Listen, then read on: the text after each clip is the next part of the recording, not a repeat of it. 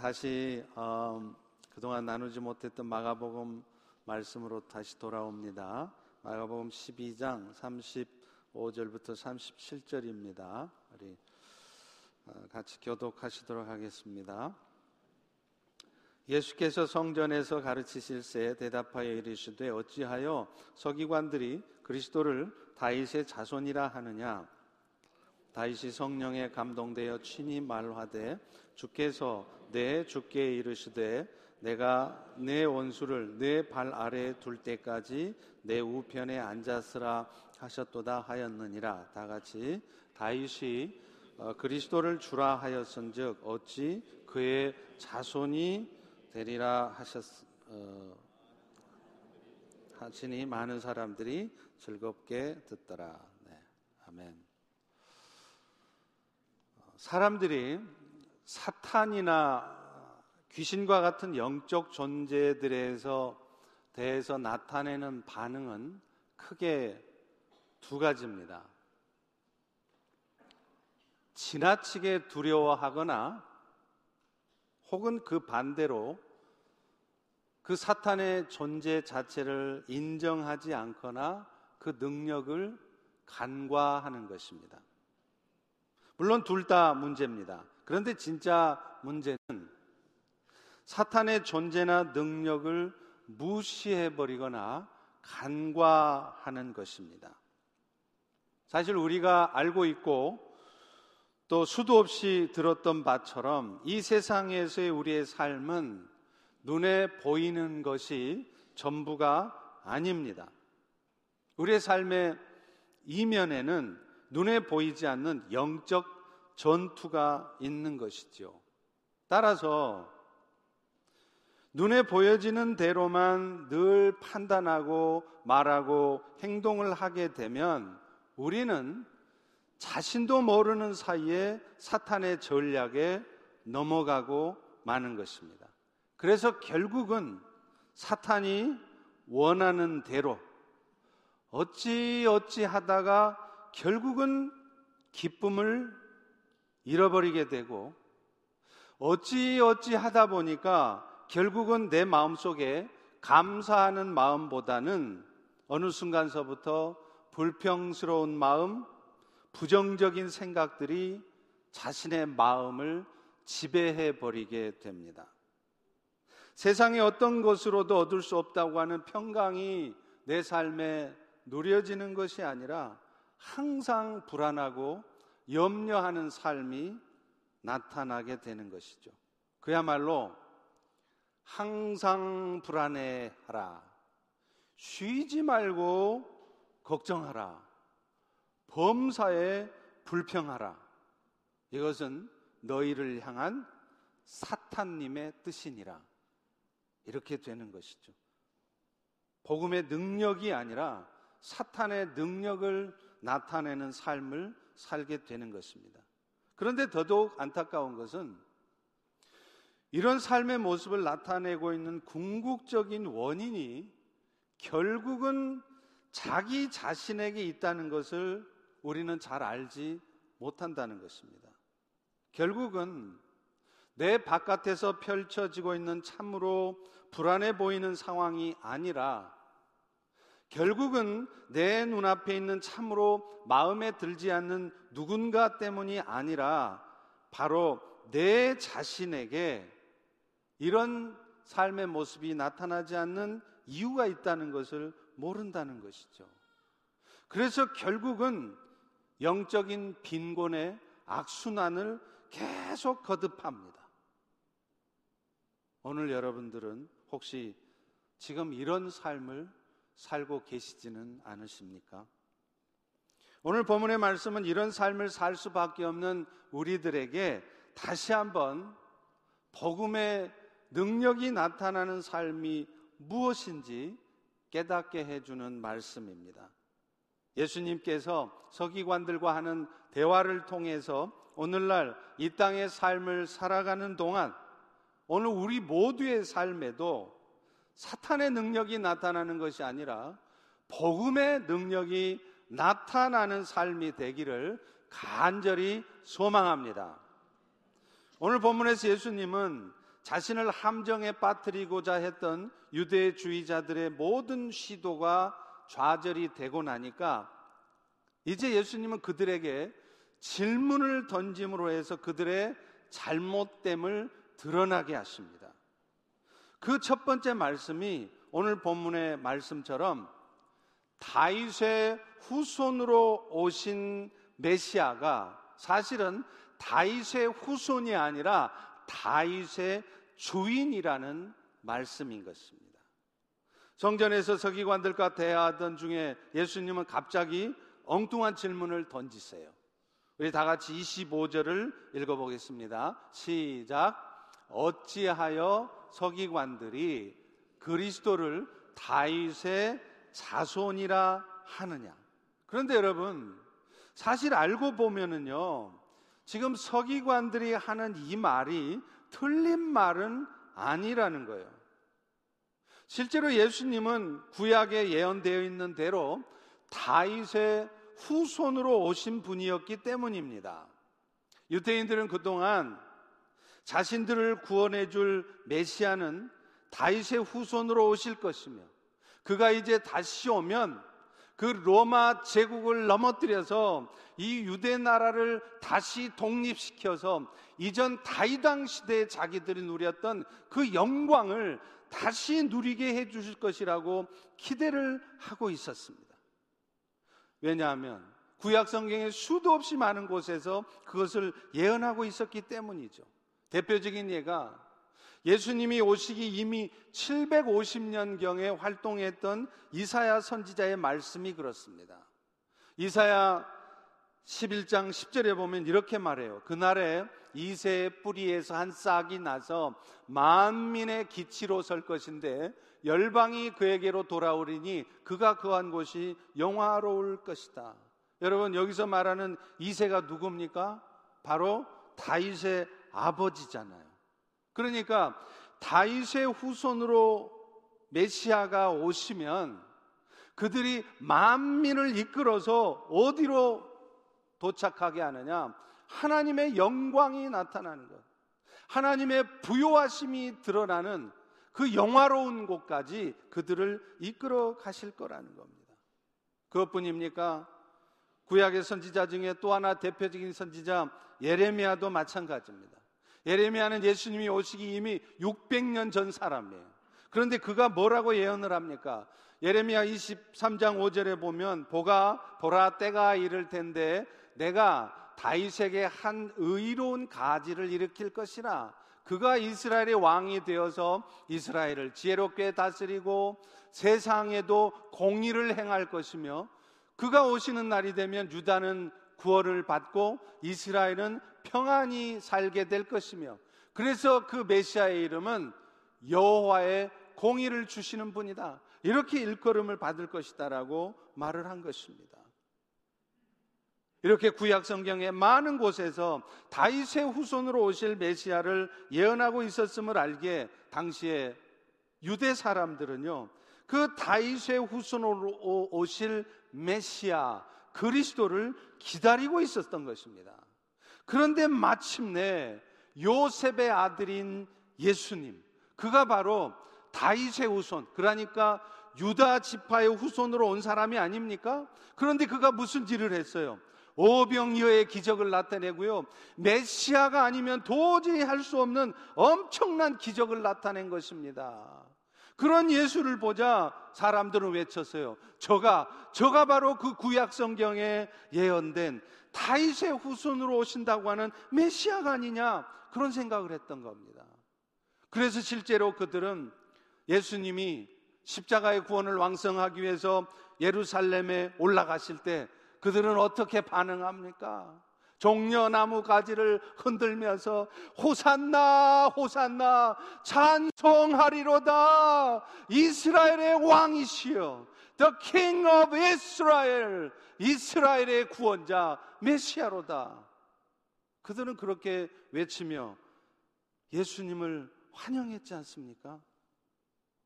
그런데 지금 예수님은 이런 서기관들의 말이 마치 틀린 말인 것처럼 왜 그리스도를 너희는 다윗의 후손이라 하느냐 이렇게 따져 물으시는 것입니다.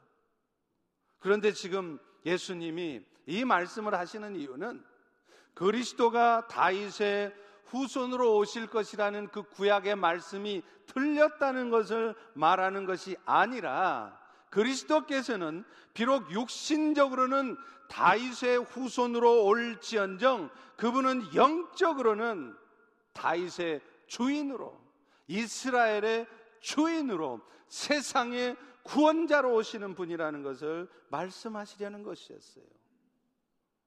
이것을 위해서 예수님은 다윗이 썼다고 하는 시편 110편의 말씀을 인용해서 설명을 하십니다. 우리 다 같이 36절을 읽어 보겠습니다. 시작. 다윗이 성령에 감동되어 친히 말하되 주께서 내 주께 이르시되 내가 너의 원수를 너의 발 아래 둘 때까지 내 우편에 앉았으라 하셨도다 하였느니라. 그런데 여러분 이 다윗이 시편에서 하신 말씀을 살펴보기 전에 우리가 한 가지 알고 넘어가야 될 게 있어요. 이 시편의 말씀은 그저 다윗이 똑똑한 다윗이 미래를 내다보는 차원에서 자기 생각대로 말한 것이 아니라는 것입니다. 하나님의 영이신 성령께서 다윗의 입술을 통하여서 대신 말씀하게 하신 것이지 사람의 말이 아니라는 것이죠. 그렇다면 성령께서 다윗을 통해서 말씀하신 내용은 무엇입니까? 바로 다윗의 후손으로 오실 그리스도께서는 사실은 다윗의 주인이시라는 것을 말씀하는 것입니다. 실제로 시편 110편 1절에 보면 오늘 본문은 36절의 말씀과는 조금은 달라요. 거기 보면 이렇게 되어 있습니다. 여호와께서 내 주에게 말씀하시기를 내가 너의 원수들로 너의 발판이 되게 하기까지 너는 내 오른쪽에 앉아 있으라. 이렇게 말씀하고 있어요. 그러니까 이 말은 곧 오늘 본문 36절에 앞부분에 나오는 주께서라고 하는 것은 시편 지금 110편 1절의 말씀처럼 여호와를 의미하는 것입니다. 그렇다면 그 여호와께서 내 주께 말씀하셨다고 할 때 그 내 주는 누가 누가 되겠습니까? 바로 다윗의 후손으로 오실 그리스도를 말하는 것이죠. 결국 다윗은 자신의 후손으로 오실 그리스도를 까마득하게 까마득하게 몇백 년이 흐른 다음에 자기의 후손으로 오실 그리스도를 자신의 주인이라고 말하고 있는 것입니다. 그래서 예수님은 이 시편의 말씀을 통해서 그리스도 오신 그리스도로 오신 예수님은 사실은 다윗뿐만 아니라 이 세상의 주인으로 오신 분이라는 것을 말씀하시려는 것이에요. 다시 말하면 예수님이 이 땅에 오신 것은 지금 유대 사람들이 기대하고 있는 것처럼 그저 이스라엘이라고 하는 한 나라를 로마의 압제로부터 건져내서 그들로 하여금 이전에 다윗 왕 시절에 누렸던 그 엄청난 영광, 그 엄청난 부유한 삶을 누리게 해주는 분이 아니라 다윗 왕국의 재건과는 비교할 수 없을 만큼 고귀한 일. 다시 말하면 한 나라가 아니라 온 인류를 세상 나라를 구원하는 일로 오신 분이라는 것을 말씀하는 것이에요. 결국 예수님은 자신이 비록 육신적으로는 다윗의 후손으로 오셨지만 실제적으로는 다윗을 능가하시는 하나님의 아들이시고 또 이스라엘 나라 한 나라뿐만 아니라 세상을 구원할 메시아라는 사실을 계시하신 것입니다. 따라서 지금 예수님 이분은 그저 다윗에 종속된 다윗의 밑에 까마득한 그런 후배, 후손이 아니라 다윗의 아니 온 세상 나라의 주인이시라는 것을 의미하는 것이죠. 이것은 예수님께서 이 36절의 말씀을 통해서 인용한 시편 말씀 중에도 나타나요. 하나님께서는 다윗의 주인 되신 그리스도에 대해서 말씀하시기를 뭐라고 말씀하시냐면 너의 원수들로 너의 발판이 되게 하기까지 너는 내 오른편에 앉아 있으라 이렇게 말씀을 하십니다. 여러분 고대 사회에서 정복자는요 패배한 상대 집권자들의 목을 발로 밟음으로써 그들의 승리를 상징하는 거예요. 그 패배자들의 목을 밟음으로 해서 나는 승리했다. 그러나 너는 패배자라는 것을 보여주는 것입니다. 그런데 지금 하나님께서는 뭐라고 말씀하느냐? 너의 원수, 다시 말하면 사탄을 예수님이 무찌르고 목을 밟아 승리하셨다는 것을 말씀하시는 것이죠. 사탄은 오늘 또 죄의 유혹을 통해서 사람들로 하여금 죄에 빠지게 만들고요. 그리고 그 죄로 말미암아서 결국에는 이 땅의 삶을 살아갈 때도 고통스러운 삶을 살다가 결국 영원한 멸망에 빠지게 하는 존재입니다. 그런데 그런 모든 사탄의 역사가 그런 사탄이 예수님의 발 아래 최종적으로 밟힐 날이 온다는 것입니다. 예수님께서 지금 이 시편의 말씀을 인용해서 이스라엘 백성들에게 이 말씀을 하시는 이유가 있었습니다.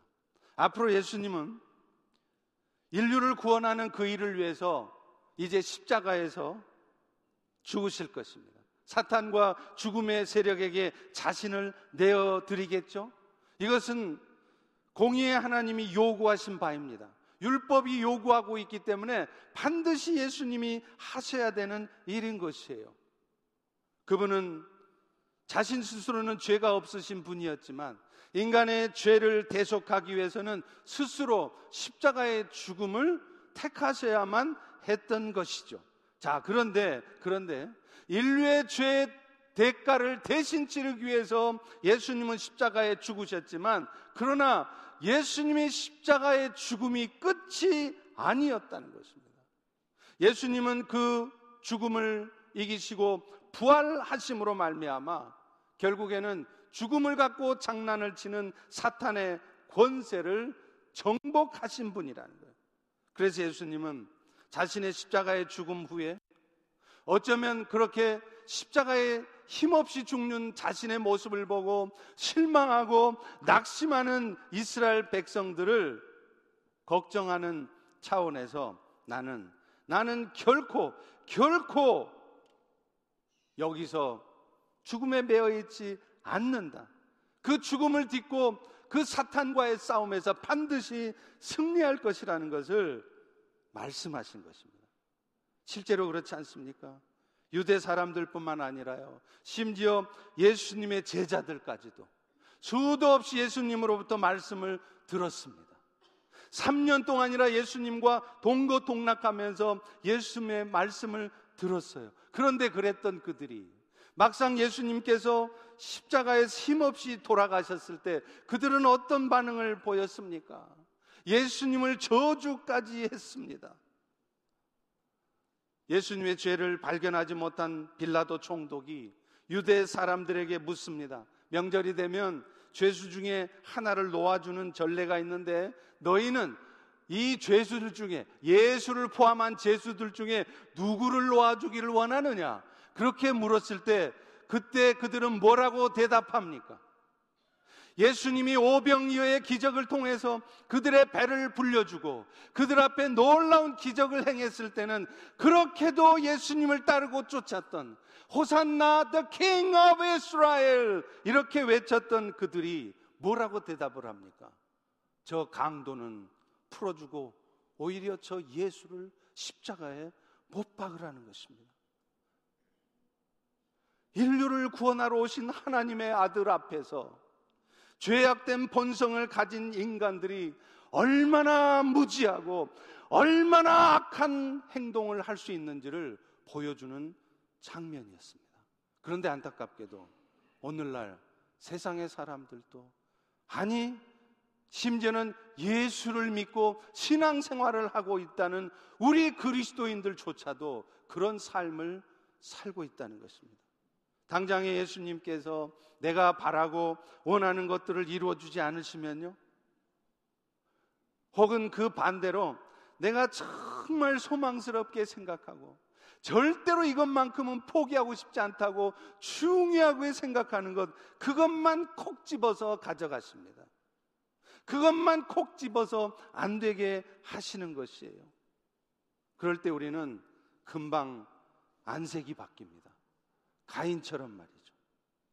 죽은 자도 살리시고 없는 것도 있는 것처럼 부르시는 주님이시라면 또 어제나 오늘이나 영원토록 동일하게 우리를 사랑하시는 주님이시라면 왜, 왜 이런 상황이 내 삶에 발생하게 하셨는지 왜 그런 전능의 하나님은 이런 것 하나 이루어 주시지 못하는지 왜 그 주님은 내가 그것을 얼마나 소중하게 여기는 줄 뻔히 알면서 그것만 콕 집어서 가져가시는지 이해할 수 없다고 그 전능하신 완전하신 하나님 앞에 불평하는 것입니다.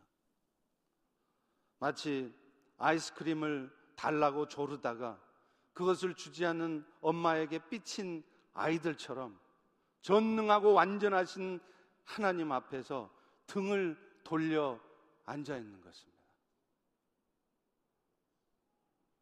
여러분, 얼마나 안타까운 일입니까? 오늘 우리도 어쩌면 마치 예수님 당시에 그렇게 예수님을 따랐으면서도 자신들의 기대와는 다른 모습을 예수님이 보여주자 금방 십자가에 예수님을 못 박으라고 했던 그들과 오늘 우리가 어쩌면 하나도 다를 바가 없다는 것입니다. 그러나 우리 예수님은요, 사탄과의 싸움에서 이미 최종적인 승리를 거두신 분이십니다. 그래서 마침내 다시 오셔서 이 죄와 사망이 주도하는 이 세상을 심판하시고 새 하늘과 새 땅을 이루실 것입니다. 그리고 무엇보다도 중요한 것은요, 그분은 그 날이 이루어질 때까지 이 세상을 향한 통치권을 가지고 오늘도 이 세상을 혹은 우리의 삶을, 오늘 여러분의 삶을 아버지의 뜻 가운데로 이끌어가고 계시다는 것이에요. 오늘 우리가 정말로 들어야 될 또 하나의 복음이 바로 이것입니다. 오늘 우리는 사실 복음이라는 말을 참 많이 하지 않습니까? 그런데 오늘날 우리가 알고 있는 복음은요, 그저 예수님이 십자가에 죽으셨고, 그래서 그 예수님을 믿음으로 우리가 죄 용서함 받고 천국 간다는 정도예요. 그러나 여러분, 그것은 복음의 전부가 아닙니다. 분명 복음인 것은 맞습니다. 그런데 우리가 놓치고 있는 진짜 복음이 있다는 것이에요. 그 예수님이 죽음을 이기시고 부활하심으로 사탄과의 싸움에서 이미 승리하셨다는 것이며 또한 다시 오셔서 생, 세상을 심판하시고 영원한 나라를 이루실 때까지 우리와 함께 하시고 우리의 삶을 지금 이 순간에도 한순간도 놓치지 않고 이끌어 가신다는 거예요. 그리고, 그리고 무엇보다도 그렇기 때문에 오늘 우리의 삶에도 그 예수님의 승리가 누려지고 나타날 수 있다는 것입니다. 그런데 이 사실을 알지 못하거나 굳건하게 붙들지 못할 때 우리는 비록 예수 믿어 천국은 갈지 모르지만 이 땅에 사는 동안에는 세상 사람들과 별반 다르지 않게 사는 거예요. 다시 말하면 복음의 능력을 나타내는 것이 아니라 맨날 사탄에게 속아서 사탄의 밥이 되어서 사탄의 능력을 나타내는 삶을 살게 된다는 것입니다. 사랑하는 성도 여러분, 우리 하나님께서는요, 예수님을 영광스러운 자리로 돌아오게 하신 후에 다시 오셔서 이 세상을 심판하실 때까지 보좌 우편에서 이 세상을 아버지의 뜻 가운데 다스려 가도록 하셨습니다. 그래서 여러분 너무나 잘 아시는 마태복음 28장 18절부터 20절의 말씀을 보면 그것을 말씀하고 계시지 않습니까? 오늘날 우리 펠로시 교회 존재 목적, 모든 족속으로 제자를 삼으라는 우리 펠로시 교회 목적이 바로 마태복음 28장 이 말씀에서 나왔잖아요. 그런데 예수님은 유언과도 같은 이 말씀을 하시기 전에 뭐라고 말씀하십니까? 예수께서 말씀하여 이르시되 하늘과 땅의 모든 권세를 주셨으니 이 세상의 일들이 마치 사탄이 주도하고 사탄의 마음대로 돌아가는 것 같지만 그렇지 않다는 거예요. 사탄을 이미 이겨내 오신 승리하신 예수님께서 이 세상을 향한 하늘과 땅의 모든 권세를 가지고 오늘 또 이 세상을 오늘 또 여러분 개인의 삶을 정확하게 이끌어가고 계신다는 것입니다. 그러므로 너희가 할 일은 뭐라고요? 너는 너희는 모든 족속에게 가서 제자를 삼아라.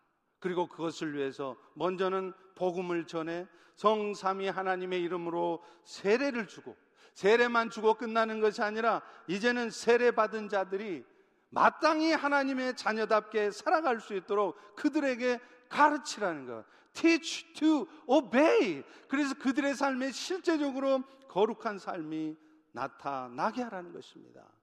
그것이 바로 오늘날 펠로시 교의 목적이고 여러분 한분한 분의 인생의 궁극적인 목적인 것입니다. 그런데 중요한 말씀, 이 말씀을 하시면서 예수님께서 한 가지 붙인 약속이 있어요. 그게 뭡니까? 이 명령이 이루어지도록 이 세상이 끝날까지 너희와 함께 할 것이라. Till the end of this world.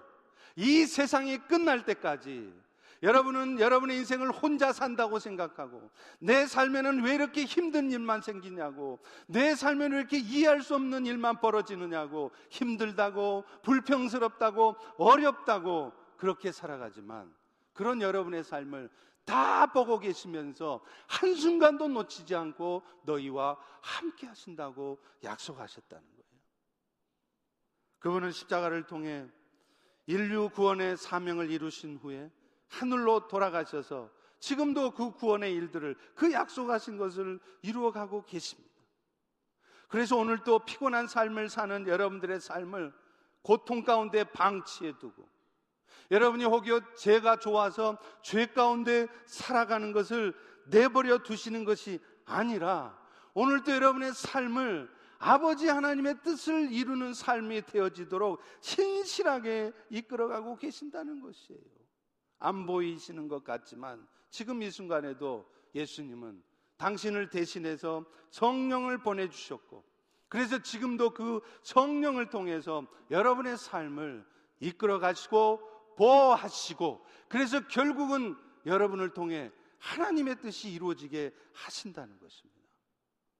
요한복음 14장 12절과 16절에 예수님은 그래서 이렇게 말하잖아요. 내가 진실로 이르는데 내가 진짜 진짜 말하는데 나를 믿는 자는 내가 하는 일을 할 뿐만 아니라 내가 했던 일보다 더 큰 일도 할 것이다. 예수님은 우리를 구원하셨지만 이 땅에 교회를 세워가시지는 못했습니다. 그런데 예수님도 하시지 못한 일을 예수님은 여러분들에게 하게 하시겠다는 거예요. 그런데 그것을 하기 위해서 뭐 하신다는 겁니까? 내가 아버지께로 갈 거라는 거예요. 가서 뭐 하느냐? 아버지께 구해서 그가 또 다른 보혜사를 너에게 주어서 그 큰 일이 이루어지도록 계속해서 너희와 함께 있게 하시겠다는 거예요. 그 또 다른 보혜사는 누구겠습니까? 바로 그리스도의 영이신 성령이시라는 거예요. 그래서 오늘 우리 안에는 지금도 그리스도의 영이신 성령께서 와 계십니다. 그래서 그분은 오셔서 아무 일도 안 하고 뒷짐지고 여러분이 힘들어하고 고통스러운 일을 당하면 그거 쳐다보면서 아 쌤통이다. 내가 그럴 줄 알았다. 이러면서 즐겨 하시거나 여러분이 죄 가운데 있다고 그래서 어 너 죄 짓네 너 죄 짓네 하고 가만히 방치해 놓으시지 않다는 거예요. 여러분의 삶이 한순간도 놓침없이 아버지 하나님의 뜻이 이루어져 가도록 여러분의 삶을 이끌고 계신다는 거예요. 비록 잠시 고통 가운데 있을지라도 어쩌면 내가 정말 바라는 결과가 없을지라도 지금도 여전히 여러분을 향한 아버지 하나님의 뜻을 성령께서는 이루어가고 계신다는 것입니다. 그리고 무엇보다도 그 과정 속에서 결코 사탄이 어떤 역사를 벌여놔도 궁극적인 아버지의 뜻을 무너뜨릴 수 없다는 것입니다. 여러분, 진짜 복음의 능력은 바로 그런 궁극적인 승리를 한순간도 놓치지 않는 그 예수님, 그 예수님을 계속해서 바라보며 살아갈 때 나타나는 것입니다. 그럴 때 우리는요, 어떤 상황에서도 낙심보다는 기쁨을 갖게 됩니다. 걱정하고 염려만 할 시간에 기도하게 될 것이며 또 모든 상황에서 만족하지 못해서 맨날 입만 열었다 그러면 불평의 말을 쏟아내고 머릿속에는 온통 부정적인 생각으로 가득 차는 것이 아니라 오히려 그런 상황에서도 감사의 말을 뱉어내는 것입니다. 여러분, 이것이 바로 복음의 능력이에요. 그런데 안타깝게도 이 복음을 알지 못할 때 우리는 천국 가는 것조차 두려워하면서 그야말로 일생에 매여서 우리 인생에 벌어진 일에 이리 휘둘리고 저리 휘둘리면서 그렇게 종노릇하는 삶을 살아간다는 것입니다. 히브리스 2장 14절 15절에도 예수님이 왜 사람의 모습을 입고 이 땅에 오셨는지 그 이유를 말씀하지 않습니까? 그 예수님도 또한 여러분과 같은 모양으로 혈과 육을 함께 지니신 이유는 뭐냐?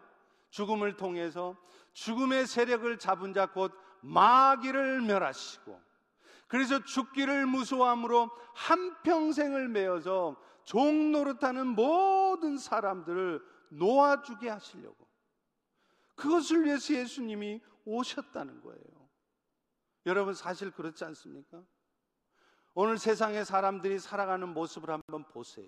심지어는 예수를 믿고 산다는 우리의 모습을 간만 진지하게 한번 돌아보십시다. 우리가 지금 어떻게 살고 있습니까? 마치 이브리서 2장 말씀처럼 죽기를 무서워합니다.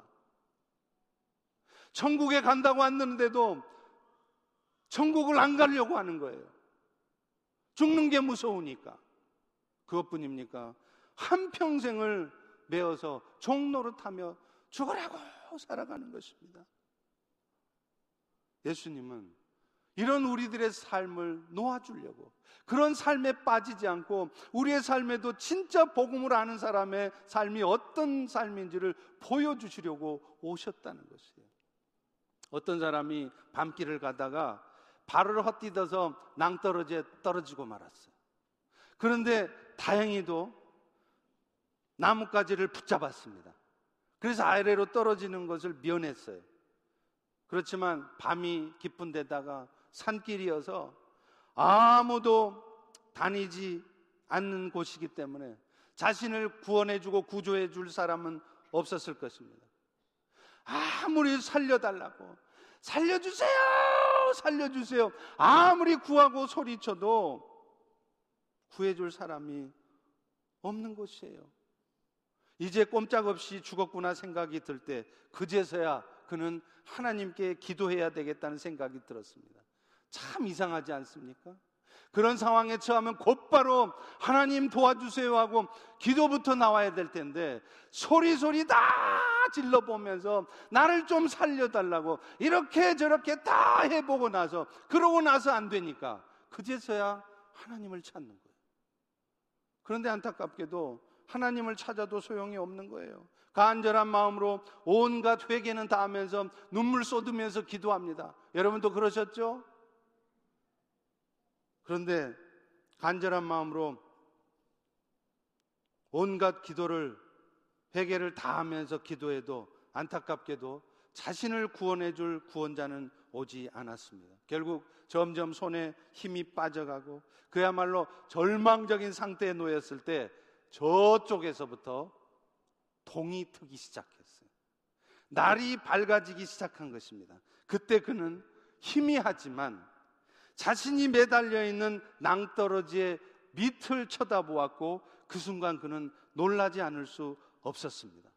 자신이 매달려 있는 낭떠러지는 그저 사람 한 사람 키밖에 되지 않는 곳이었다는 거예요. 여러분, 얼마나 웃기는 얘기입니까? 그런데 사실 오늘날 우리의 모습이 어쩌면 이 사람하고 똑같은지 몰라요. 지나고 보면 알고 보면 별거 아니에요. 그런데 지레 겁을 먹습니다.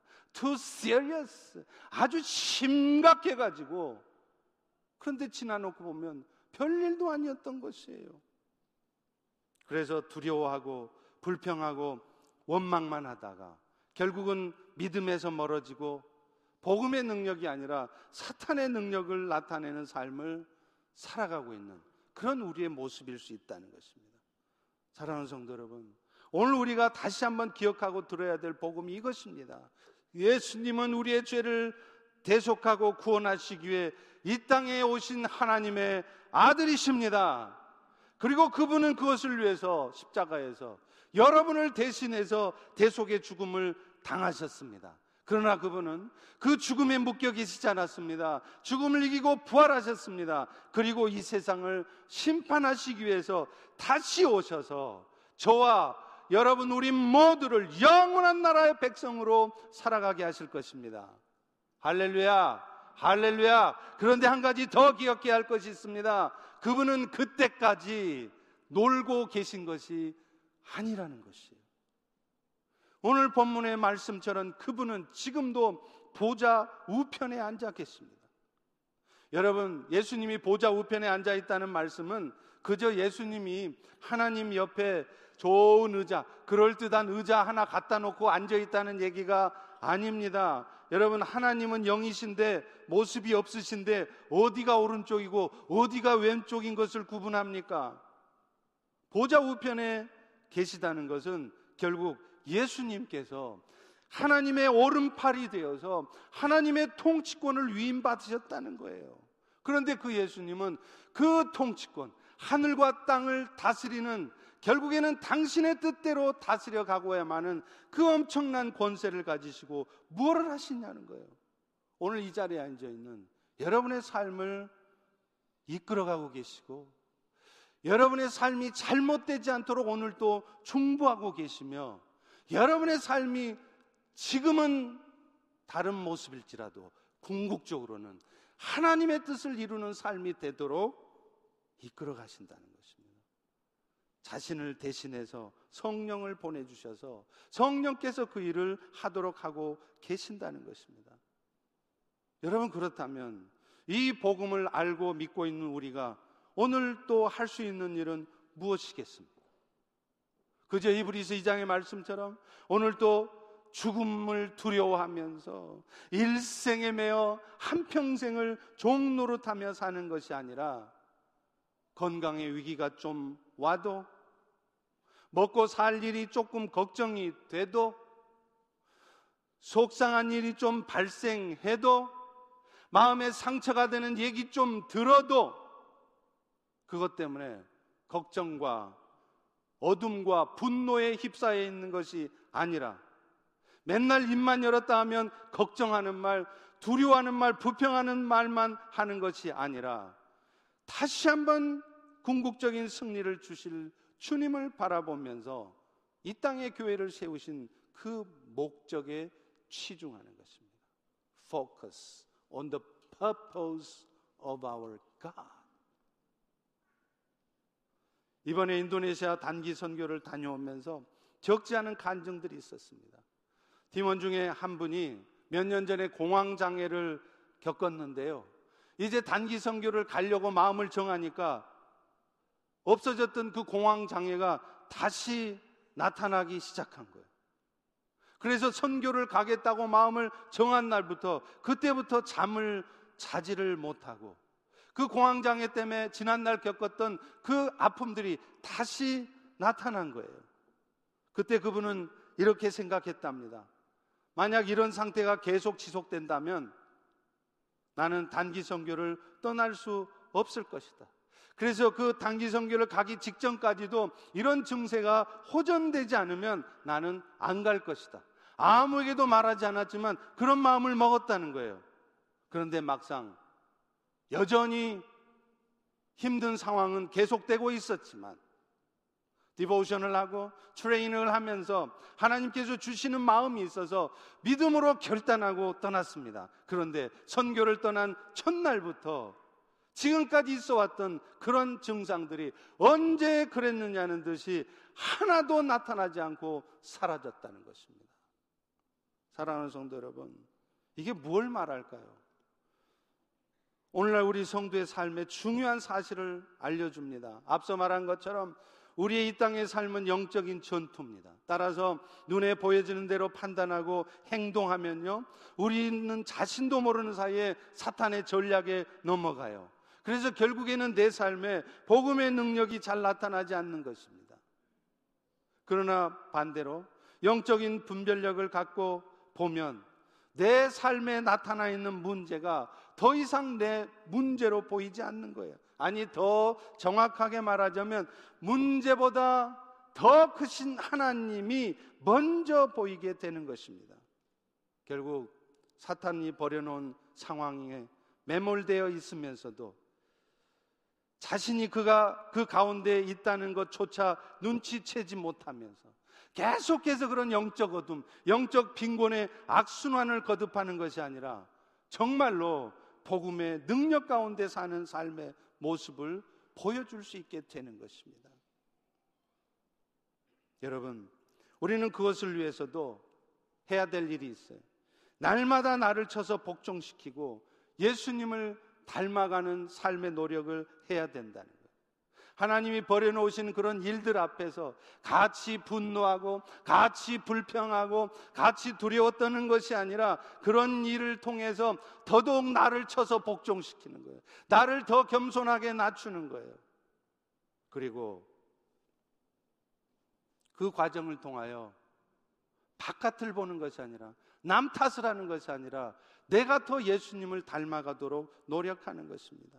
고린도전서 15장 31절 32절에도 바울은 이렇게 말해요. 나는 날마다 죽노라. 내가 사람의 방법으로 에베소에서 맹수와 더불어 싸웠다면 내게 무슨 유익이 있었으리? 우리 앞에 나타난 현실의 문제에서 혈과 육으로 싸우면서 이겨내려 하지 말라는 거예요. 그가 나에게 이렇게 했다고 나도 그에게 맞상대하면서 그렇게 혈과 육으로 싸웠다가는 결코 나에게 유익이 되지 않는다는 것입니다. 오히려 그럴수록 자신을 쳐서 주님 앞에 복종시키면서 예수님을 더 닮는 겸손한 모습으로 살아가면 그러면 정말로 나머지는 주님이 다 하십니다. 제가 아는 성경 말씀 그리고 제 삶, 그리고 제 사역의 경험은 그것을 분명히 말하고 있습니다. 정말로 정말로 나를 쳐서 복종시키고 있을 때 나머지는 주님이 정말로 다 하시는 것을 우리는 보게 되는 거예요. 그런 의미에서 저는 이것과 관련해서 조나단 에드워즈의 영적 교만이라는 글을 소개하고 오늘 말씀을 마치려고 합니다. 그는 우리 그리스도인의 삶에서 가장 경계해야 될 것이 뭐냐? 바로 영적 교만이라는. 그리고 가장 힘써야 될 것이 겸손이라는. 일을 얼마나 많이 하느냐, 적게 하느냐가 문제가 아니라는 것입니다. 나도 모르는 사이 영적 교만에 사로잡혀 있고, 나도 모르게 겸손을 놓치면 일을 하면 할수록 시험에 듭니다. 일을 하면 할수록 영적인 삶이 기쁘지 않습니다. 그는 이렇게 말합니다. 겸손만큼 사탄으로부터 멀어지게 하는 것은 없다. 반면 교만처럼 우리를 사탄과 가깝게 하며 우리의 마음을 어둡게 하고 결국 하나님의 역사를 이루어가는 것을 방해하는 일은 없다. 그런데 그 교만은 어떤 타락보다도 구별해내기가 어렵다는 것이다. 교만 자체가 자신이 그러고 있는지를 알아차리지 못하게 만들기 때문이다. 영적으로 교만한 사람은 자신이 생각하고 있는 것이 항상 옳다고 생각하며 그래서 좀처럼 다른 사람들의 가르침을 받아들이려 하지 않는다. 대신에 다른 사람들의 허물에 대해서는 말하기를 좋아하는데 이것은 오히려 그 사람들의 거룩을 방해하고 방해하게 만든다. 이에 비해서 겸손은 타인의 죄에 대해 정죄하거나 미움을 갖기보다는 먼저 긍휼과 안타까움을 갖게 만든다. 대신에 자신 안에 있을지도 모를 죄를 바라보면서 그것을 걱정하게 한다. 무엇보다도 남의 모습에 대해서 왈과 왈부할 여유가 없는 것이다. 그리고 세상에서 자기가 해야 될 자신의 의무에 대해서만 생각하며 홀로 묵묵히 천국을 향한 삶을 살아간다. 온 세상이 자신을 저버린다 할지라도 말이다. 기도하겠습니다. 사랑의 주님, 오늘 우리는 예수를 믿고 살아가면서도 때로는 우리의 삶이 복음의 능력을 나타내서 우리에게 명령하신 말씀처럼 항상 기뻐하고 쉬지 말고 기도하고 범사에 감사하는 삶이 아니라 오히려 사탄의 능력을 나타내는 삶이 되어 있지 않는지 돌아보게 하시니 감사합니다. 늘 우리 자신을 스스로 쳐서 주님 앞에 복종하게 도와주시고 늘 겸손한 마음과 자세로 신앙생활을 해 나아갈 때 오히려 우리를 통하여 복음의 역사가 나타나고 복음의 능력이 나타나게 하시고 그래서 정말로 주님이 일하신다는 것을 우리 모두가 경험할 수 있도록 은혜 베풀어 주시옵소서. 예수님의 이름으로 기도합니다. 아멘.